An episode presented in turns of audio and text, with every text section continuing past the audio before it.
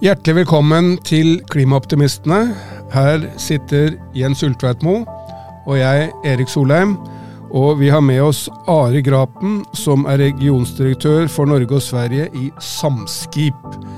Det er, jeg tror, en skjult perle. Et selskap kanskje ikke alle kjenner, Nei. men som gjør to veldig viktige ting. Det ene er å få mer transport over fra vei til bane og til skip. Og i tillegg gjør masse for å få disse skipene og, og transporten til å bli mer miljøvennlig. Gå på hydrogen og mange andre spennende eh, drivstoff. Men eh, Are, vi starter med at du, siden ikke jeg tror alle kjenner Samskip, fortell hva det er, og så hva dere gjør. Takk for det, eh, og takk for invitasjonen. Um, ja, eh, Samskip eh, jeg, Du sier at ikke alle vet hva det er, men jeg tror at når man begynner å se etter det, så ser man det. Fordi vi har konteinere og skip. Bare og, jeg som har stor bind for øya. Ja, ja, lastebiler over, over det hele. eh, og jeg tipper at etter i dag så kommer flere til å legge merke til det. Eh, vi er et eh, internasjonalt transportselskap fokusert på multimodale transportløsninger, primært i Europa. Eh, Det vil si at vi eh, bruker eh, konteinere som lastebærer, og den konteineren frakter vi dør til dør eh, over kontinentet eh, på mest mulig kosteffektivt og miljøvennlig vis. I konkurranse med, som du nevner, lastebilen. da. Um, Og Det betyr at lastebilen gjør det dårlig i den konkurransen, så derfor er dere altså, en spydspiss i det grønne skiftet. Det vil jeg si. altså laste, Du kommer aldri unna lastebilen, men lastebilen skal etter vår mening brukes på de korteste strekningene og minst mulig, mens på de lengre strekningene så er det bane og sjø som gjelder. Um, I Norge så, så er vi representert eh, med ca. 200 kolleger, eh, spredt mellom Fredrikstad og Kirkenes. Og i lys av at Norge er et såpass langstrakt kystland, så har vi primært sjøtransport som vår eh, hovedgeskjeft i Norge, men gjør også bil og bane eh, i Norge. På kontinentet derimot så er det vel så mye bane og bil som det er eh, sjø. Ehm, dog, eh, vi har også en del løsninger på elvetransporter i Europa for å nettopp redusere bilbruken. da. Og hvis dere kan frakte en container fra Italia eller Tyskland til Trøndelag eller Nord-Norge med bane og båt, så er det en stor innsparing framfor at den går på lastebil fra et miljøståsted. Fra et miljøståsted definitivt, men også på økonomi eh, i mange tilfeller. Vi Alle tror at lastebil er det billigste alltid, så er det Ja, fortell. Ja, eh, men vi har f.eks. faktorer som, eh, som gjør at lastebilen etter hvert mister eh, konkurransekraft. F.eks. sjåførmangel, som er blitt mer og mer gjeldende i, i Europa generelt. Vi ser også tilfeller av at norske myndigheter begrenser utenlandske operatører fra å operere i Norge pga. Uh, sosial dumping, andre sikkerhetsmessige årsaker, som gjør at prisene presses opp fordi kapasiteten går ned. Vi ser jo nå med snø slitte dekk gjør at disse lastebilene står på tvers og stenger motorveiene. Riktig. Og Dessuten sa de jo også at det er 120 000 eh, las- eh, ukrainske lastebilsjåfører som nå Har også andre ting å gjøre, dessverre. Eh, Det er jo den triste sannheten. Men, eh, men det er klart at eh, i i 2022 så ble det også innført i EU noe som heter mobilitetspakken, eh, som gjør at eh, lastebiloperatører er underlagt ganske strenge regler i forhold til hvor de kommer fra, hvor de kjører, eh, stand på, på, på kjøretøyet osv. Eh, som også har gjort at kostnadene for det å drive lastebiltransport har gått opp. Eh, hvilket da også gjør at multimodale transporter blir mer konkurransedyktige. Men jeg jeg er jo en total amatør på området. Jeg har hele tiden trodd at særlig det med omlasting var en stor kostnad, og derfor var det lettere å ha tingene på lastebilen, altså fra kostnadsståsted på lastebilen hele veien, enn å først frakte den kanskje med tog, og så bytte over til båt, og så Du må likevel antagelig ha den på lastebilen for den siste veien fram til kunden. Ja, altså det er klart at eh, omlasting koster penger, men når du øh, jobber stort sett med enhetslaster, sånn som vi gjør med konteinere, det å løfte en konteiner av et tog og på et skip, øh, innen, gjerne innenfor samme gjerde eh, på kontinentet. Sånn I Rotterdam så kommer jo jernbanesporet inn på sjøterminalen, så det er snakk om ett løft. Eh, og til tross for det, så, så i og med at skipet tar jo noen hundre lastebiler i slengen, så, så, så ren economy of scale gjør at vi klarer å konkurrere. Men la oss gå mer konkret inn på hva dere gjør. I utgangspunktet er det kjempeflott å flytte transport fra vei til bane og sjø. Det er i seg selv mer miljøvennlig. Mm. Men i tillegg har dere et omfattende program for å forsøke å gjøre de, den transporten dere gjør, altså ytterligere miljøvennlig med hydrogen, og andre drivstoff. Fortell om det. Ja, altså Det er jo et faktum at transportleddet står for ca. en tredjedel av eh, klimagassutslippene. Uh, uh, og, og, det er klart at uh, da har vi et samfunnsansvar for å gjøre noe med det. Eh, og i og med at vi da opererer innenfor alle transportledd, så er vi avhengig av å kunne tilby eh, hva skal jeg si, bærekraftige, ikke nødvendigvis bare klimavennlige, men bærekraftige transportløsninger. Mm. Eh, enten det er på vei eller bane eller sjø. Vi jobber nå med f.eks. har vi under bygging to av verdens første containerskip som skal gå på utslippsfri fuel. Eh, på eh, strekningen Oslo-Rotterdam. På den strekningen Oslo-Rotterdam så har vi, eh, har vi, beregnet at bruk av hydrogen vil være det mest optimale for å gjøre det utslippsfritt.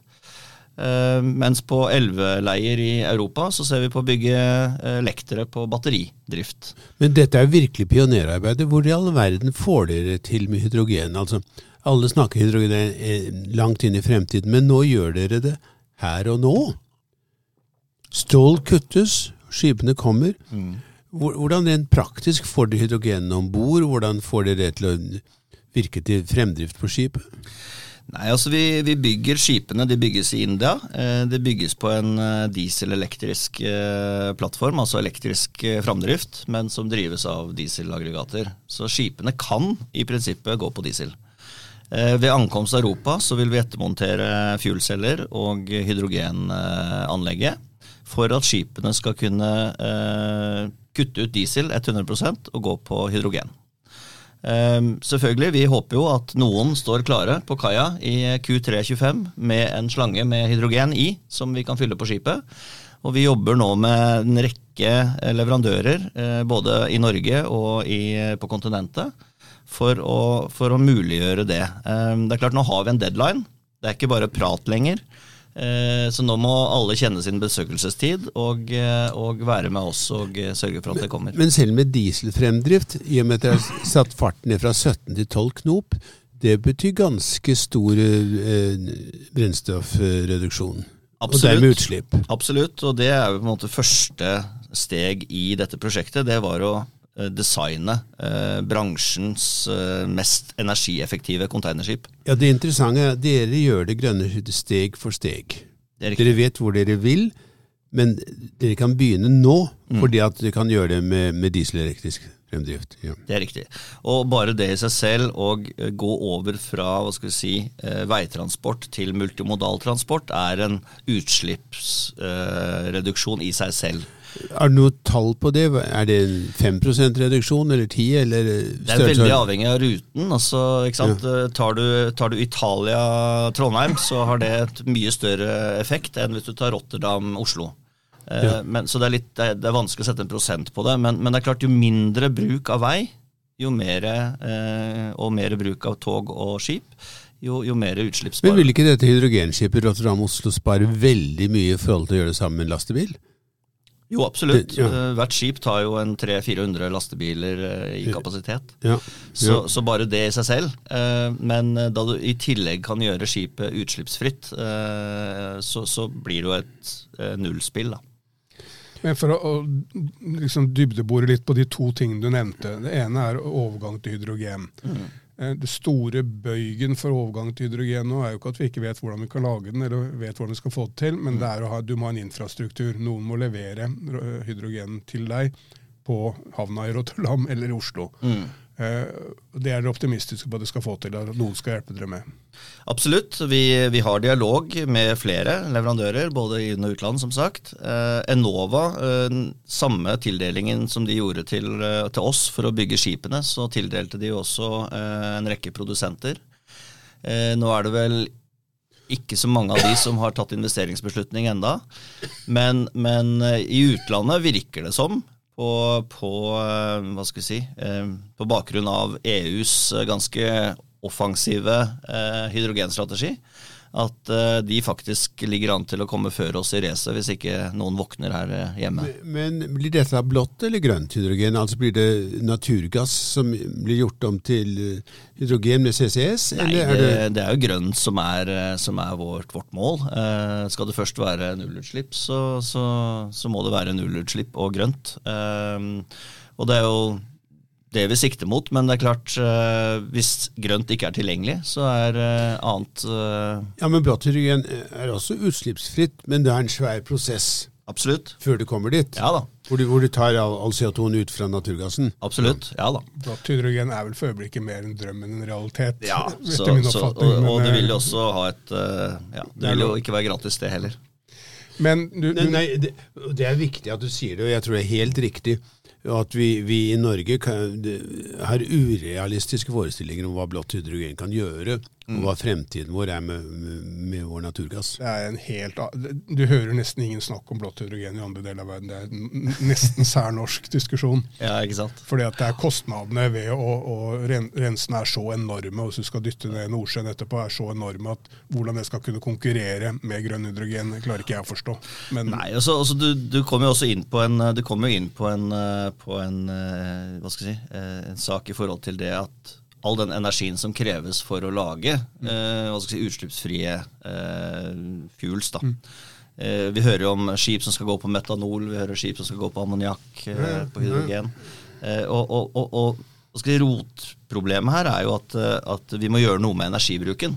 Fordi det går ikke an å lage så mye energi på grønt som det vi eh, forbruker. Mm. Det, det, er ikke mulig. Mm. Så Derfor så tror jeg at sånn som vi gjør her, i forhold til å først redusere energiforbruket. Og så, redusere farten, og så Og så kan du se hva du kan konvertere til grønt. Ja. Jeg, det er realistiske trinn? Ja, det vil jeg si. Altså, hvis vi skulle ha konvertert dagens skip til et grønt fuel, det hadde ikke gått.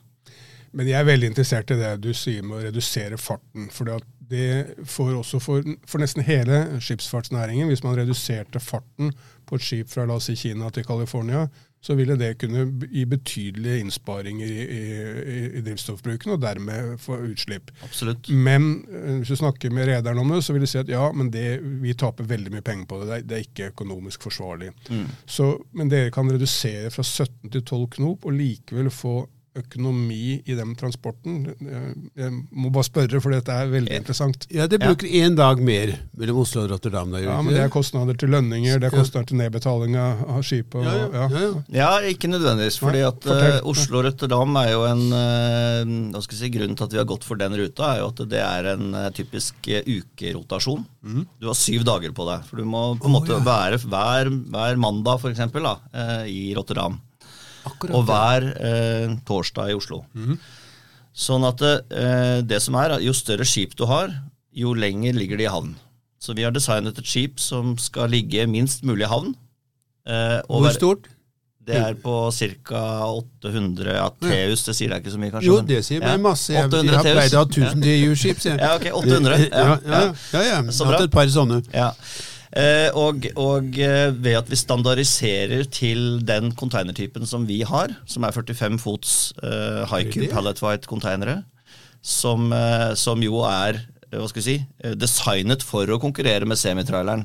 Mens en 20 og 40 fots container kan ikke det. Men ved å standardisere containertypen og ved å, ved å ha den størrelse skip, så mener vi at de tolv timene vi bruker ekstra på sjøen, de tar vi igjen i havn. Så vi opprettholder syvdagersruta vår. Kjempeinteressant. da. Og allikevel, så vi opprettholder tjenestetilbudet, men med halvparten så mye energibruk. Ja, ja. Og, det, og det kan spare inn tid, men vil, det ville likevel vært mer lønnsomt om den gikk kontinuerlig, eller ville er det det? Med, Nei, da kom du ut av ukesyklusen. Ja, det er det ja. ukeruta som gjør det. Det er ukeruta. Ja. Så vi, vi, er nødt til å være på samme tid i hver havn hver uke. Mm. Så, så, det er egentlig en buss, da. Mm. Ikke sant? Men det er jo mange shippingstjenester som ikke har en sånn, uh, en sånn rute. Absolutt. Kan man likevel få økonomi i å kjøre saktere? Ja, det vil jeg si. Mm. Uh, men det er klart, jo lengre avstander, uh, jo mer taper du for hver knop. Mm. Sånn at for oversjømarkedet, f.eks., mm. i, i, i, deep sea, da, mm.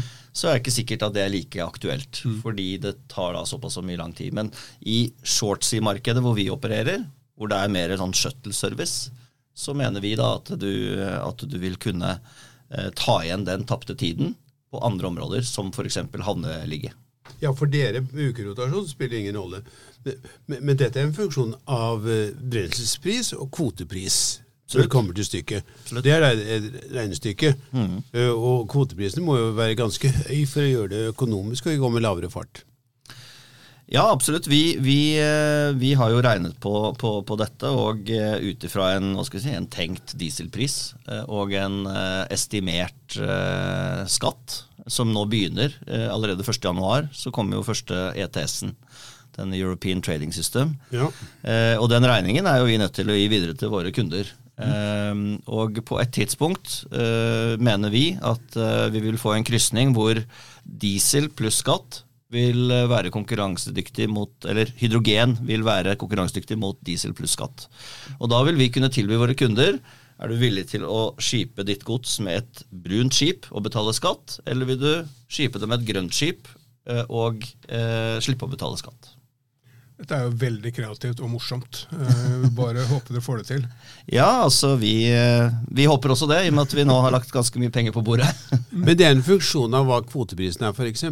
Uh, ja. Og da blir det jo vinn-vinn. Og kvoteprisen vil være så at det lønner seg å gjøre det riktige. Det er riktig. Og, og der er du inne på et spor. fordi at uh, i tillegg til at vi må insentivere de grønne løsningene, så må vi jo gjøre det dyrt å ikke velge de grønne løsningene. Uh, sånn at du, du, det skal være dyrt å forurense, mener vi. Og da når vi kan tilby våre kunder en, si, en alternativ løsning, kanskje ikke nødvendigvis til akkurat den samme prisen, flere og flere kunder som sier at de er villige til å gi litt mer, faktisk. Eh, for å kunne eh, rapportere et redusert eh, utslipp. Så mener vi at valget vil være ganske enkelt i ja, to-tre år fra nå. I biltransport er det en revolusjon nå. Mm. For bilfabrikkene vil ha det rent hele linjen. Mm. Så nye bilskip nå er alle, må være utslippsfrie eller nær det. Ja. Og det, er, og det er et og de er villige til å betale for det også. Mm. Det er vel vanskeligere for dere som har store mengder av forskjellige kunder? Ja, det er du også inne på noe. ikke sant? Vi, vi hører jo om prosjekter som, som gjør finansieringsbeslutninger på, på, grunnlag av en 10 eller 15 års kontrakt med en lasteeier. Eh, vi er dessverre ikke i den, eh, i den, båten, fordi vi har en 100-200 lasteeiere på, hvert, på hver seiling. Eh, og det er lasteeiere alt fra import av sko til, eh, ja. til eh, andre ting. Mm. Sånn at eh, vi, vi, er, vi, investerer egentlig i troen på at det er dyrere å ikke bygge skipene Nei, dyrere å, bygge, dyrere å ikke bygge skipene enn å bygge skipene. Men du, du, nevnte også batteridrevne uh, skip eller, eller ferger og lektere. Det er, mm. det er, på elvetransport i Europa. Vi har jo også som krysser Oslofjorden, så du kan ha det på kortere sjøtransporter også. Hva, hva, hvor er markedet der? Nei, altså vi, vi bruker jo uh, vi, sjøveien så langt vi kan. Mm. Og i Europa vet vi at elvene, så lenge det er vann i de, så må vi bruke de. Um, og, og der også, på, i og med at det er altså sjelden mye sjø i en elv, eh, og dermed også mindre energiforbruk på å dytte fartøyet, så er batteri eh, et mer eh, gjeldende fuel, da, eller en energibærer. Samtidig som at så lenge du er i en elv, så er det også lett å, å få ladet underveis. Mens for en nordsjø oversjøfart så er ikke batteri veldig formålstjenlig, mener vi. Så, så, det igjen, du må tilpasse energibæreren til det eh, hva skal jeg si, maskinen eller eh, farekosten skal gjøre. Du har ennå ikke nevnt hva dette gjør med trafikken på veiene i Europa. Nei. Det er også Det er jo det som jeg sier, at, eh, at, eh, vi gjør jo ikke dette av rene klimahensyn. Vi gjør det av altså bærekraft som sådan. Og bærekraften, der kommer jo alt fra sosial dumping av sjåfører til trafikk til sikkerhet. ikke sant? Du nevnte slitte dekk på norske veier. Ja. Eh, ta vekk alle disse elementene. Veislitasje, ikke minst. Eh, disse tingene. Og, og eh, det er klart at eh, så lenge eh, konteineren eller godset ditt kan fraktes på en eh, måte som ikke er avhengig av hva skal jeg si, så mange faktorer som faktisk en veitransport har. da så, så, har det noe med totale samfunnsnytten å gjøre. Ja, men det, er totale, men det må da være svært krevende å gjøre disse store investeringene uten å ha en langtidskontrakt i den andre enden? Absolutt. Det er eh, krevende, og det er derfor det ikke er for alle, dessverre. Um, Dessverre, det er du jo glad for, så du får mindre konkurranse. ja, men eh, i konkurranseøyemed, ja. Men, men, jo flere som kan hive seg på denne bølgen, jo bedre. Altså, nå kom det jo, I siste utlysning fra Enova så var det jo flere hydrogenprosjekter som fikk tildeling. Eh, skip som lignet mistenkelig på våre, men ok. Eh, jo flere avtakere av hydrogen som kommer på banen, jo lettere blir det, jo lettere blir det å få tak i hydrogen. Så vi må jo bare fremheie alle som vil være med på, på, løpet. Nå har vi tatt et første steg, og vi håper at flere kommer etter. Eh, absolutt. Trafikkulykker er den største dødsårsak i verden for mennesker mellom 15 og 30 år. Ja. Nå er det, vi har heldigvis klart å få den del, mer i Europa enn det er i Afrika og andre deler av verden, men det er altså den største dødsårsak for unge mennesker i verden. Ja. Så det er en fin ting å få. Det er veld, veldig mye færre ulykker på jernbane og, og med båt. Absolutt, ja. Så, så, du kan si eh, Vi har jo en eh, Her i Norge da, så er det klart at vi har et ekstra øye til uh, ferskfiskeksportørene. Mm. Det går jo eh, noen hundre trailerlass med fersk fisk fra Nord-Norge gjennom hele Norge og Sverige og ned til kontinentet hver eneste dag. Eh, som sies å aldri kunne gå på sjøen.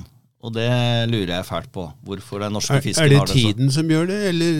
Ja, de mener at, at, den ferske fisken har det så travelt med å komme seg til det europeiske markedet at eh, den kan ikke gå på noe annet enn lastebil. Men det er jo veldig mange ting som ikke kunne skje før det skjedde. det er helt riktig. Og eh, vi, jo, eh, vi har jo islandske røtter, mm. og det går jo en del fersk fisk fra Island òg. Mm. Og det går veldig fint på skip, for det, de har ikke noe alternativ. Så, så, vi jobber jo for å få mye av denne ferskfisktransporten bort fra veiene og over på tog og båt. Strålende. Mm. Samskip er jo et eksempel på at det går an å gjøre god ESG. Det går an å spare utslipp og tjene penger samtidig. Ja, vi, eh, vi, tjener penger, og vi håper at eh, våre investeringer vil pay off. Eh, som sagt, så lenge vi kan leve etter at det er dyrere å ikke bygge enn å bygge, så, så tror jeg det vil gjøre seg gjeldende framover. Ja. Det har vært veldig morsomt å lytte til deg. Jeg tror både Jens og jeg og alle som hører på, ønsker dere all mulig lykke til. Jo, takk for det. Det er veldig spennende det dere holder på med, å få mer over på bane og, skip, mm -hmm. og gjøre skipstrand og transporten vesentlig mer miljøvennlig enn den er i dag. To flotte målsettinger. Lykke til. Takk for det.